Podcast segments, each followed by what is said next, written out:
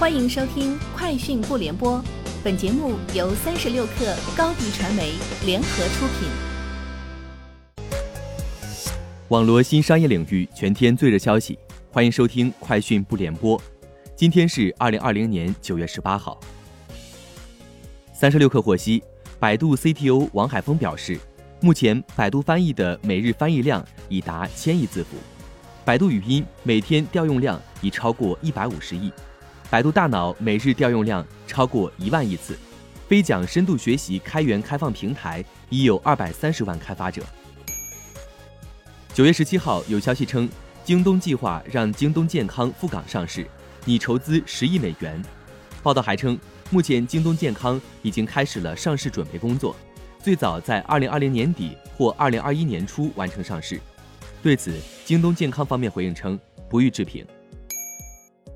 王府井集团正全力推进免税业态落地，发展口岸免税、离岛免税和室内免税三种类型的免税店。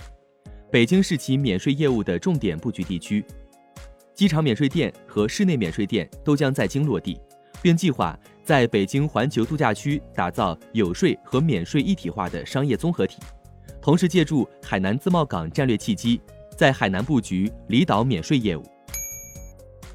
据彭博报道。美国总统特朗普有关禁止在美国使用微信进行某些交易的行政令可能面临延迟，因为一位法官正在考虑暂时叫停该行政令。美国地方法官周四在听证会上说，他愿意应美国微信用户联盟的请求颁布初步禁止令，因为特朗普的行政令过于模糊，该法官没有做出最终决定。三十六氪获悉，据媒体报道，字节跳动将在一年内提交 TikTok 的上市申请。TikTok 的 IPO 地点定为纽约。TikTok 在上市前会进行一轮不超过百分之二十的融资，并考虑引进战略合作伙伴。此外，知情人士称，特朗普政府本周正在审批 TikTok 与甲骨文的合作协议。根据该协议，TikTok 母公司字节跳动将继续保留 TikTok 的控股权，甲骨文公司将持有少数 TikTok 股权。沃尔玛也有望作为小比例投资者及电商合作伙伴入局。